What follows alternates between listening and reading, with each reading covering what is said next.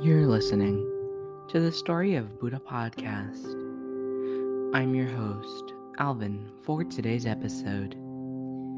Today we'll be talking about Buddha's wife. I take that back. Buddha had many wives, but the main wife was Princess Yasodhara, which was the wife of Siddhartha, who later became the Siddhartha Gautama Buddha.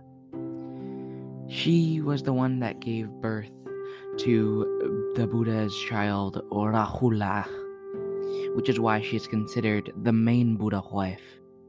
Although Buddha did have three wives, Yasodhara would be considered Buddha's main wife, as she was the mother to Buddha's child. Buddha's wife, Yasodhara, named married Gautama Buddha when he was 16 years old. Rahula was their kid. At the age of 29, the Buddha, Siddhartha Gautama, abandoned his wife and at the time seven day old child, Rahula. Siddhartha's inquisitiveness developed as he grew older. Buddha had three wives Yasodhara, as mentioned earlier, and she was the daughter of Koliya king Supabuddha and Queen Amitaya.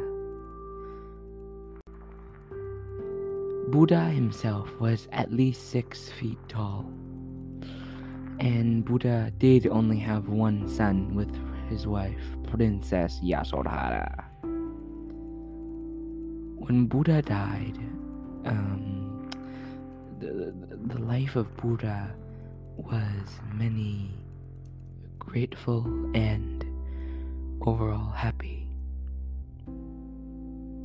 Gautama left his sleeping wife and son in the middle of the night and walked away from the palace for good.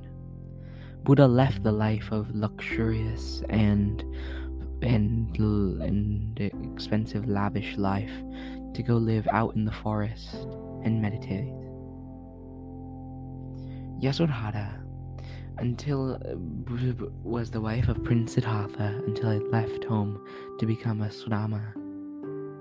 The mother of Rahula and the sister, Yasodhara's sister, Devadatta, she later became a Buddhist nun and is considered an arahata.